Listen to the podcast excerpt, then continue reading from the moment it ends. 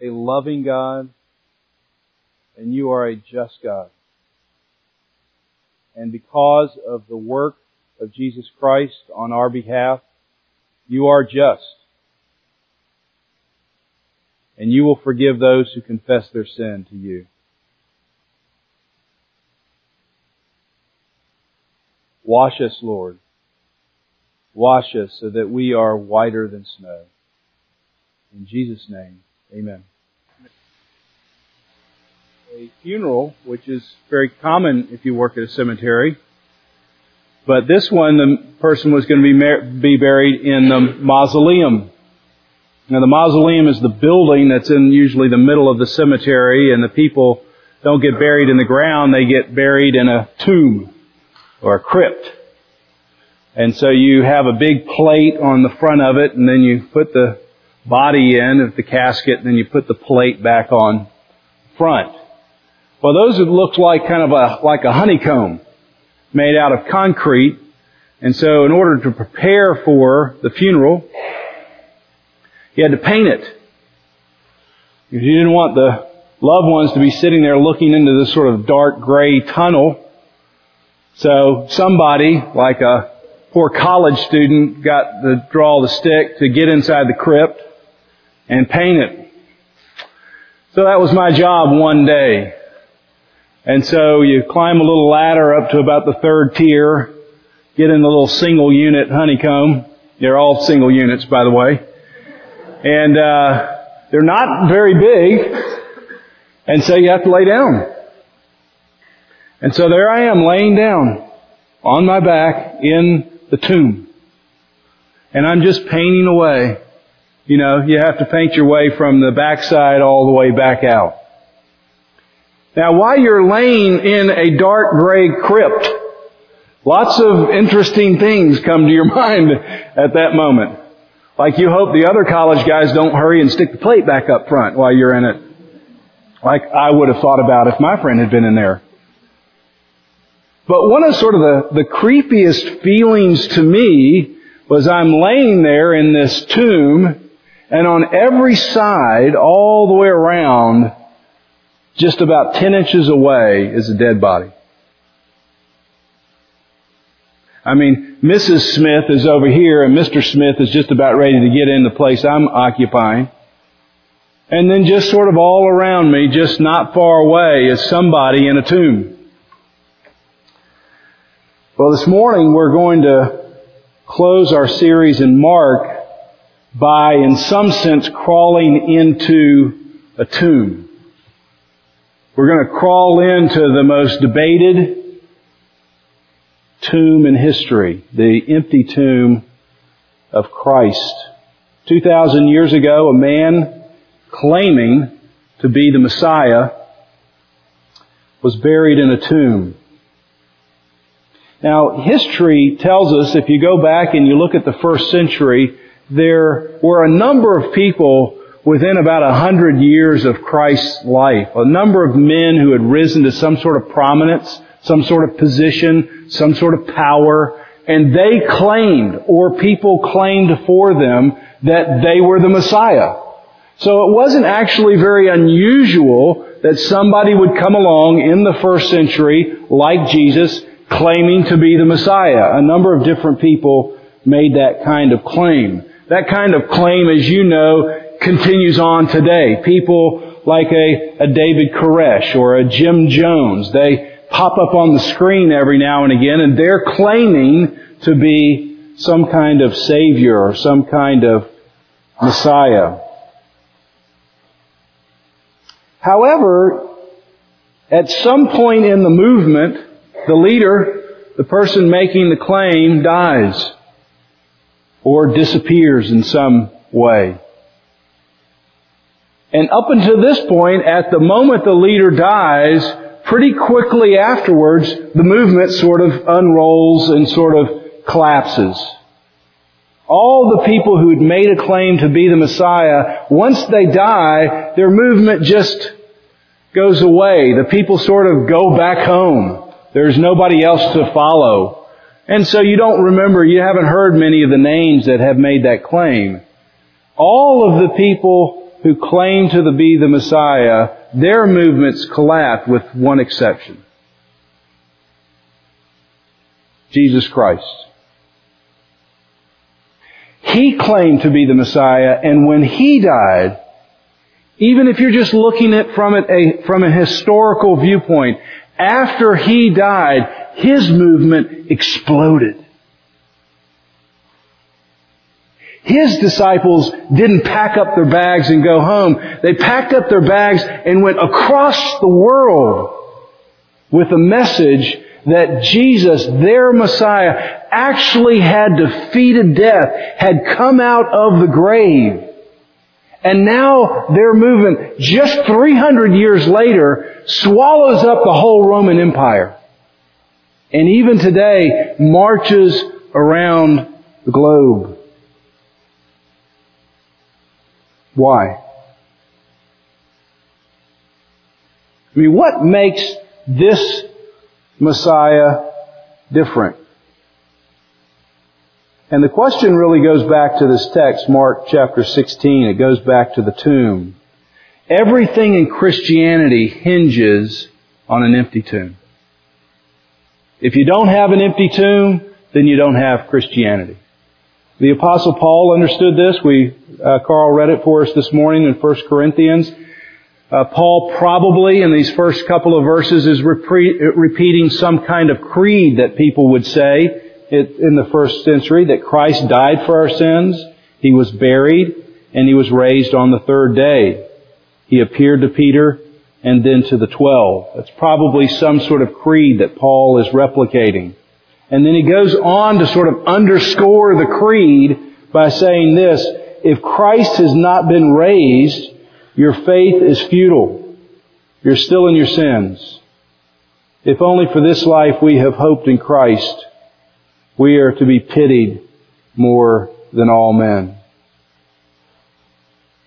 Any man, any woman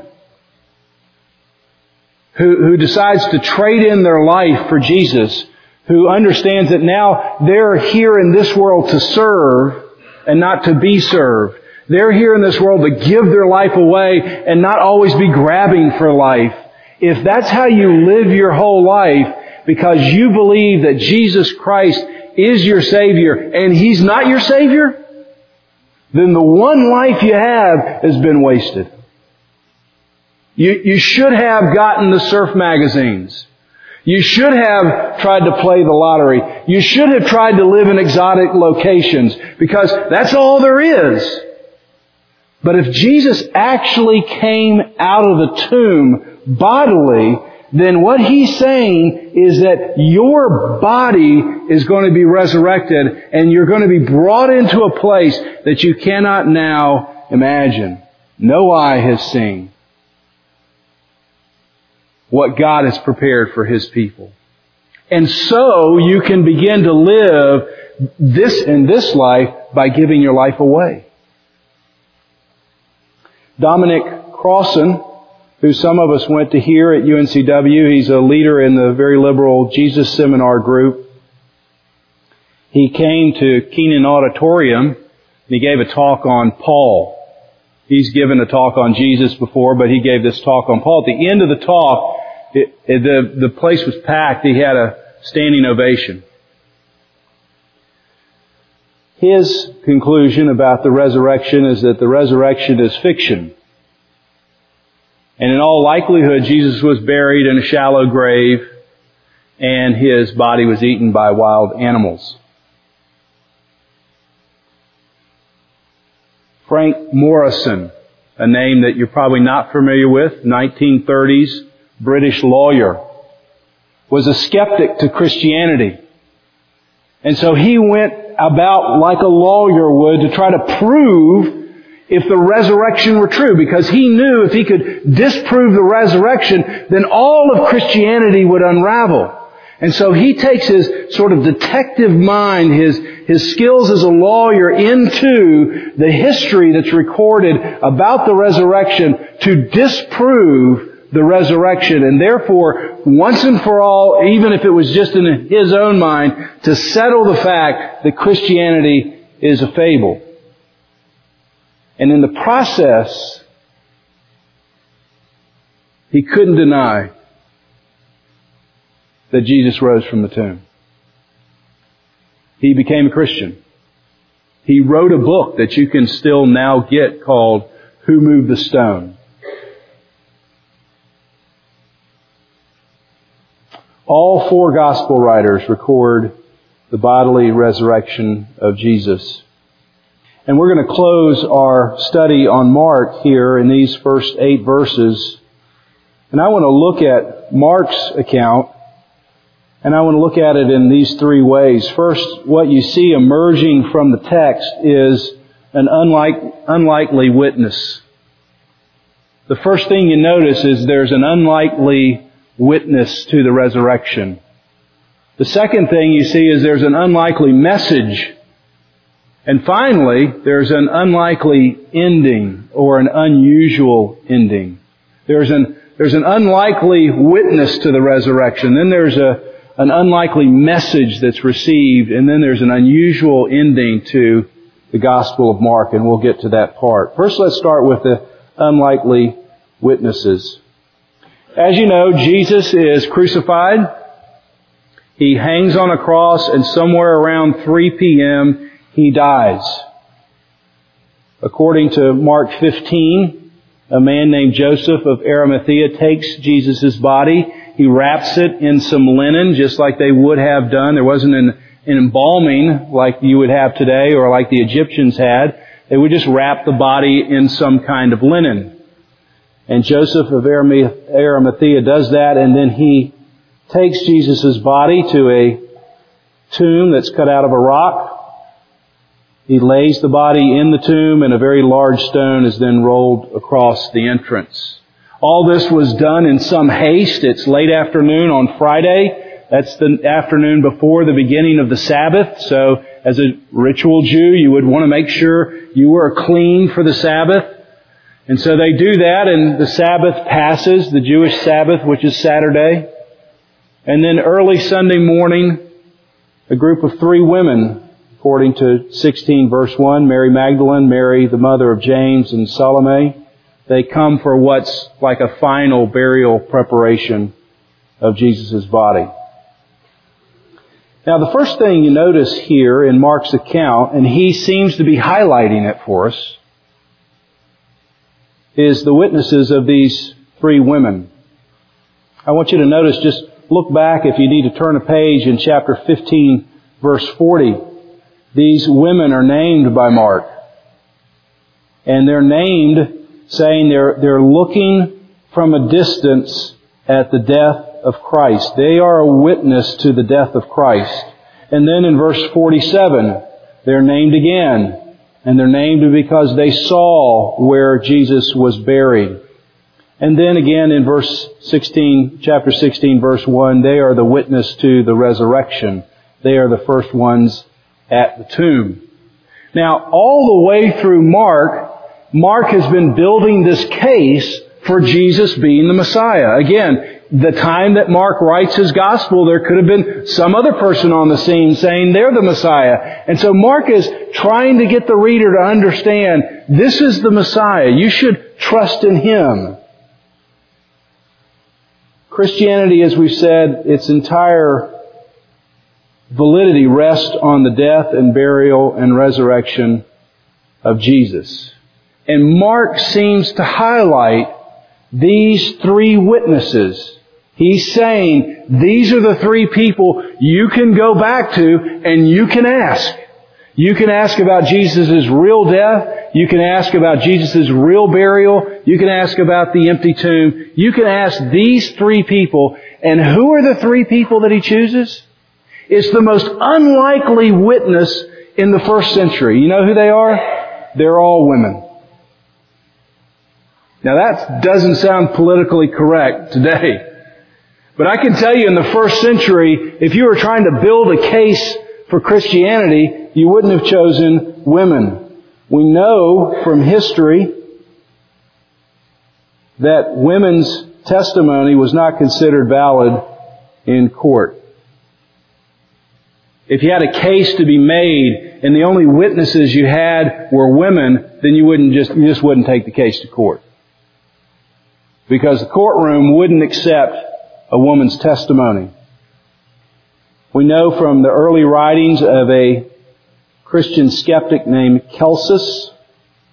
He said this about Christianity in the second century. We know the accounts of the resurrection are suspect because they are based on the testimony of women. Women are hysterical, Celsus said.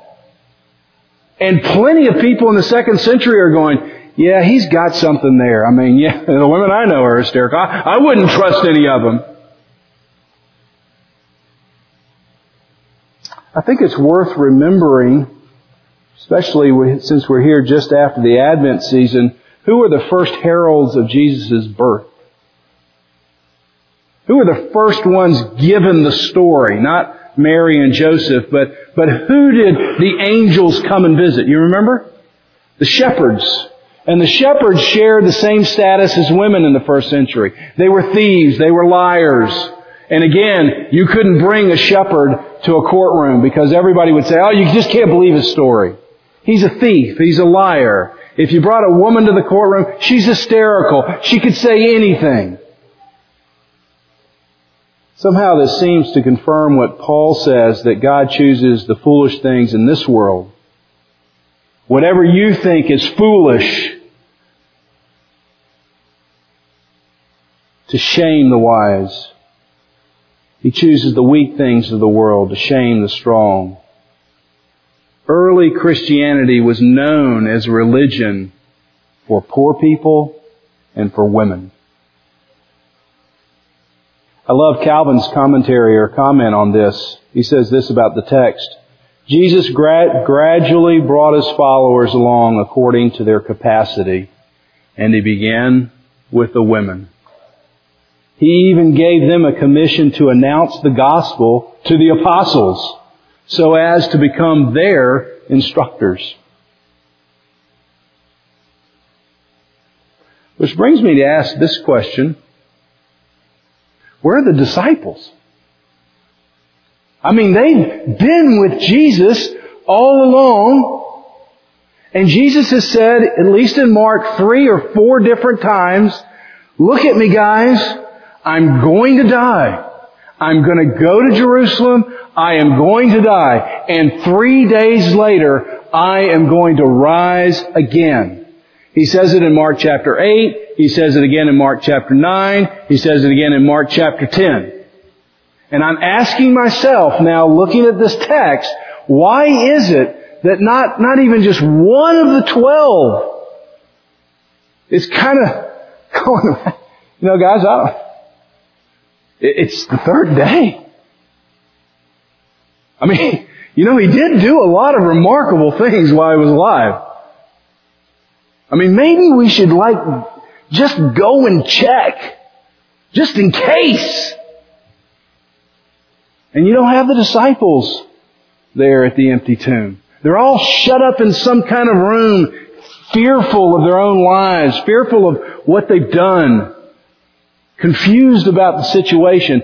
Every time it seems like we've mentioned this several times, you look through Mark, Mark just never seems to shed much good light on the disciples. They're the ones that are hungry for power. Please, God, when you come into your place, put me right next to you. I want power.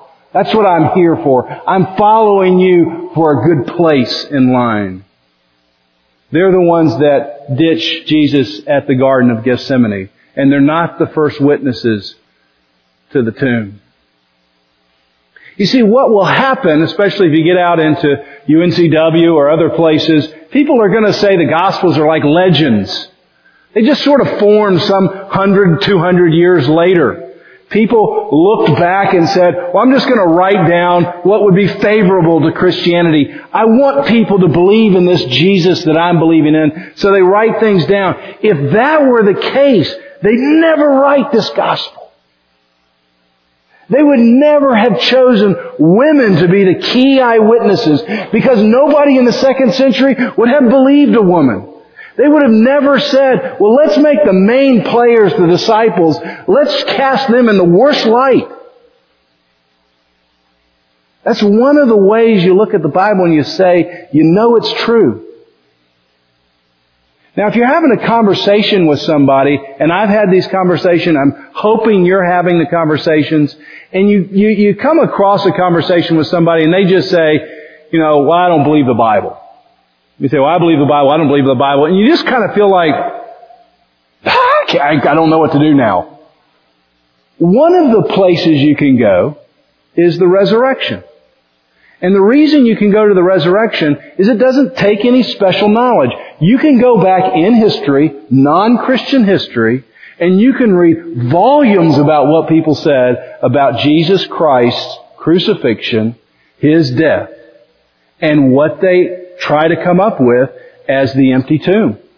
And there's all kinds of theories out there. You don't have to start in the Bible. You can just start in your history books.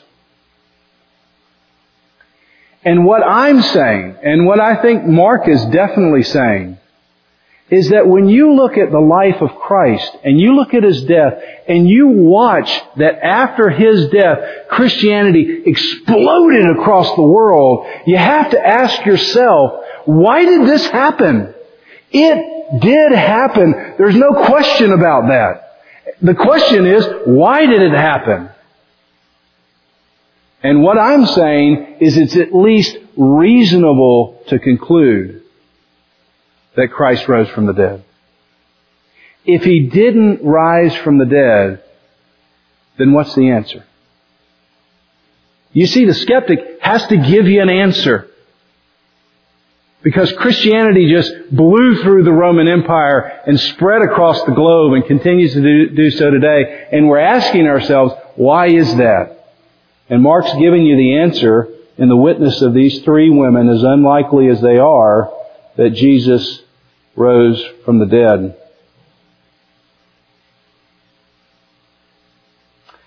I recently had a conversation with a guy who asked me if I believed everything in the Bible.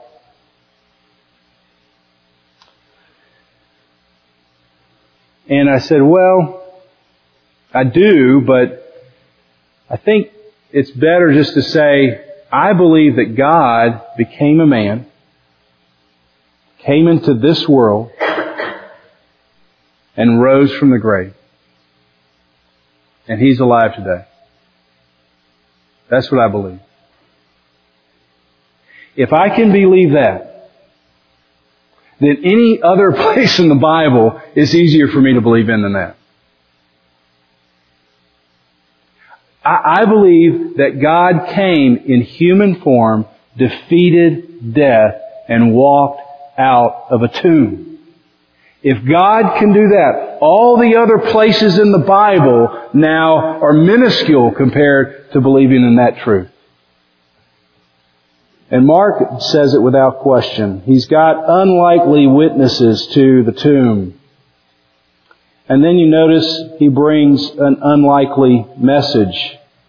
They're coming to the tomb early on the first day of the week. That's Sunday in the Jewish calendar.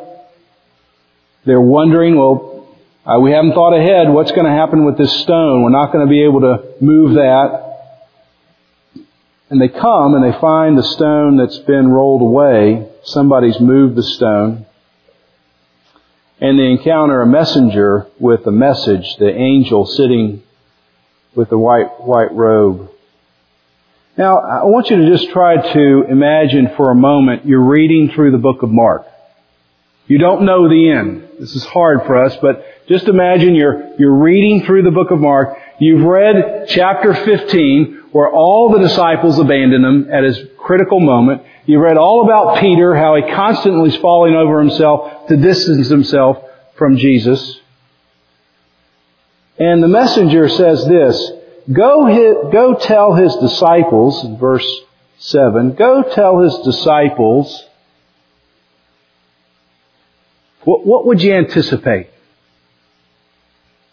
What, what would you expect the message to be? If you hadn't read the rest of the verse, what, what would you think naturally, oh, this is, oh, the angel, he's coming. He's seen it all. He's, he's somehow floating above the whole situation. He's seen everything that's been happening. He's especially been attentive at the Garden of Gethsemane, and he's ready to give a message.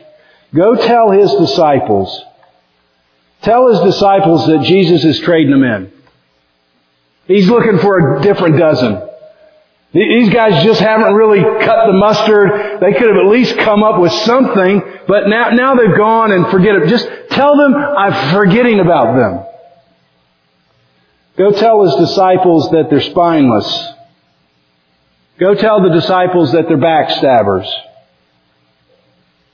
Go tell the disciples if, if they think now that I've come out of the tomb, that I'm going to give them any part of this new movement, they're gonna have to come crawling back on their knees. That's what you would expect. That's what you would say, that's what these guys deserve. No, verse 7. It's just amazing when you, you think about what would you expect God to do. He comes out of nowhere and just pours out His grace. He doesn't do any of the things that I just said. Instead, He says, now, I want you to listen, women. I want you to go. I want you to tell Jesus' disciples that Jesus is coming for them. He wants to see them. You, you remember when Zacchaeus is up in the tree? Zacchaeus who's, who's been a traitor to everybody in the city, who's stolen money from everybody in the city. Jesus comes and looks at Zacchaeus and Zacchaeus is paralyzed and Jesus picks up a rock and throws it and hits Zacchaeus. No, no, he doesn't do that. He looks at Zacchaeus and what does he say? I would like Zacchaeus to be with you. It's incredible. He sees and knows everything about you. He knows everything about me. And in spite of it, His grace overruns us. And He says, I'd like to be with you. Tell the disciples, I'm going ahead of them. I'm going to fulfill everything that I promised. I'm going to make the spineless disciples into the backbone of my new movement. Isn't that incredible? I'm going to make the spineless disciples into the very backbone of this new movement. Tell the disciples that I'm planning on using uneducated, ordinary men to communicate extraordinary truths. Tell the disciples that the tomb is empty. Tell them that Jesus has conquered death. Tell them that He has paid their, their, their debt in full. Tell them that there is no condemnation now for those who are in Christ Jesus. Tell them that Jesus has made the first move. He's come out of the tomb. He's extending His grace. Notice and get this. He's extending His forgiveness prior to their repentance. Before they make the first step towards Him, He comes running for them.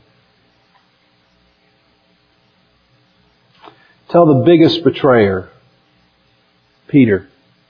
You notice how Peter gets singled out in the text. Tell the disciples and and Peter. Because he had done something no other disciple had done. Tell Peter he's going to have the greatest capacity to lead. He's going to have the greatest capacity to forgive. Because he understands how much he's been forgiven. The most unlikely messengers are carrying the most unlikely message. John Stott says this, you can never anticipate God. He's always making the first move. He's always there in the beginning. Before man existed, God acted. Before man stirs himself to seek God, God has sought man. The Bible reveals a God who long before it even occurs to man to turn to Him, While man is still lost in darkness, sunk in sin, God takes the initiative. He rises from his throne. He lays aside his glory. He stoops to seek until he finds him. I wonder, I prayed about this this morning, this week, that, that somebody here might have some sense that God is on the move and He's got you in His sights. He's overcoming all of your, your rebellion. He's, uh, he's jumping over every wall you've put up. You have some sense that He is moving and you're the target. Is there anyone here like that? I remember the first time I felt that feeling. It was when I was in fifth grade. We've got some fifth graders here. I was probably 11 years old, 12 years old. I sat in the second row of a pew on a Sunday night. I had no idea what the pastor was talking about. I didn't really care to know what the pastor was talking about. What I cared was for him to get to the end of the sermon. Because we had a gym. And as an 11 year old, I was interested in shooting baskets after the service was over. And the quicker he got done, and as far as I was concerned, nothing was happening anyway, he might as well tie it all up. I'm sitting there as an 11 year old and some sensation came over me and it was God Almighty saying, Paul, I'm on the move for you. I am coming for you. I have you right now in this pew. I have you in my sights. You know what my feeling was? terror. I mean, you'd think it'd be overwhelming, right? Great, God's got me in His sights. See, but I knew what, even as a fifth grader, I knew what I looked like. I knew some things that I had said. I knew some things that I'd done. And, I just couldn't stand God actually having His sights on my heart.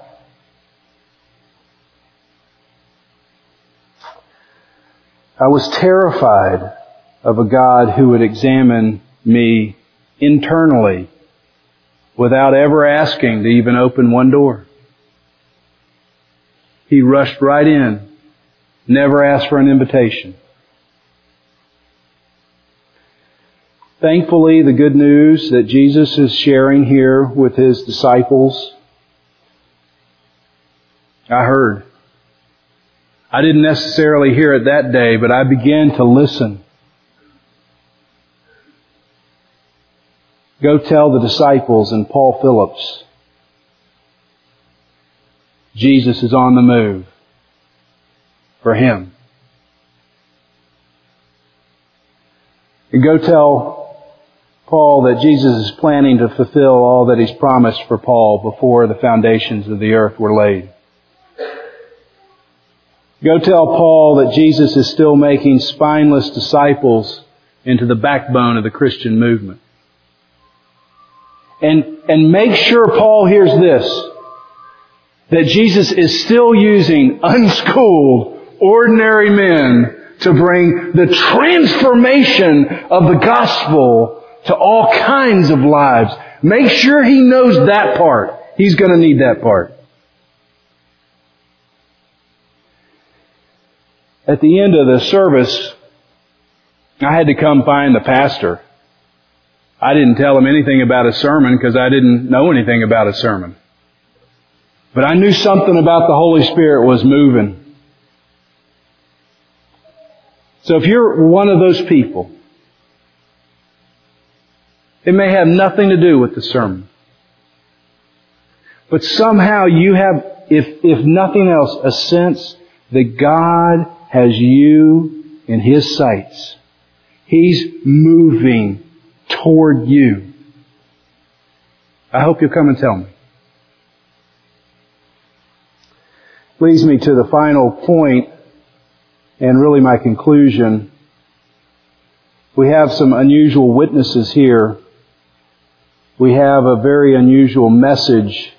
And then you'll notice probably every Bible has an unusual ending. You get to the end of verse 8 and then you have something that says this, and this is what my Bible says. Some of the earliest manuscripts do not include chapter 16 verse 9 through 20. Almost all scholars believe that this was a later addition.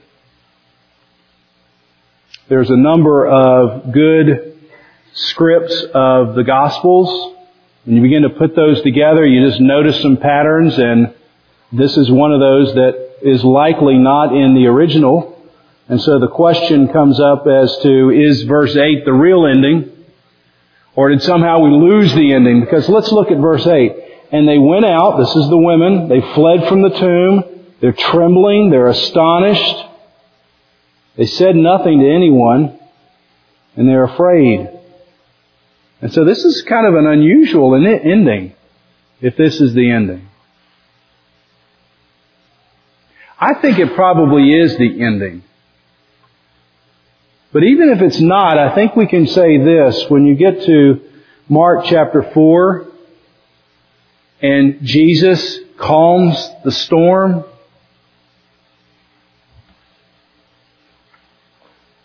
and then he turns and looks at his disciples, what's the emotion of the disciples at that moment? They're terrified. It's the same Greek word. They're afraid. And they ask this question. Who is this? When Peter, James, and John go to the Mount of Transfiguration and they say, they say, they see Elijah and Moses and Jesus is transfigured like some kind of bright light. What is their emotion? What is Mark, what's the Greek word that Mark uses at that moment? They're afraid. The same one that we have in Mark chapter 4 is the same one we have in Mark chapter 9. But this time they don't ask a question. Their question from Mark chapter 4 gets answered. Mark chapter 4 they ask, who is this that can calm the seas? And in Mark chapter 9, a voice from heaven comes and says, this is my son. He's the Messiah. And now, you crawl in this empty tomb. And you crawl out and you're stunned that nobody's there. And the women are afraid. The same word.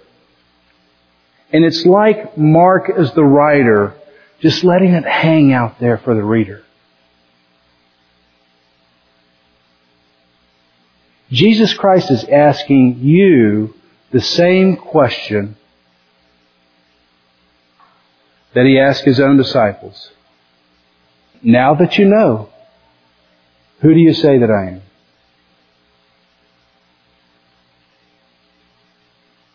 Is God Almighty moving toward you? Do you have some sense? I, I, don't have it every day. I had it in the fifth grade that He had me in His sights.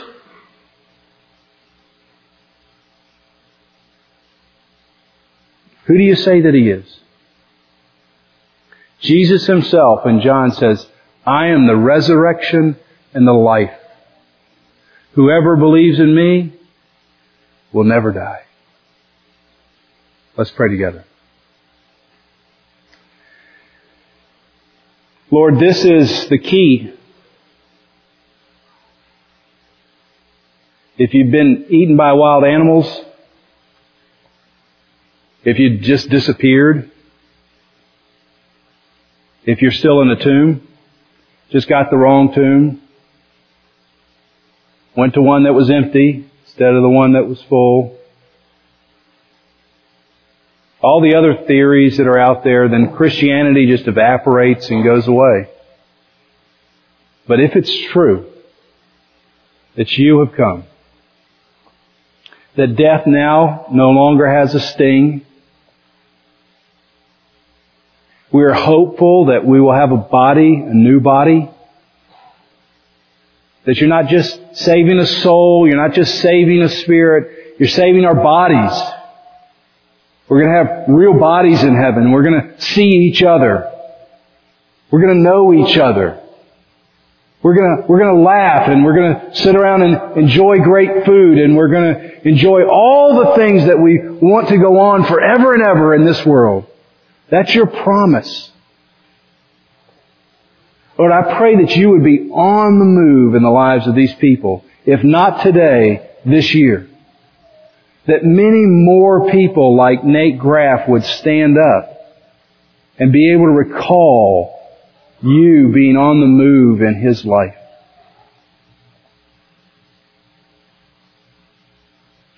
Lord, you have provided for all of us more than we can use. And even if we gave everything back, we couldn't earn what you've given. And so I pray that you would take our material gain here, use it for the kingdom, Use it for your expansiveness across the globe. Use it for the gospel. The gospel that says Jesus Christ came, Jesus Christ was crucified, Jesus Christ was buried, and Jesus Christ came out of the tomb. We pray this in Jesus' name. Amen.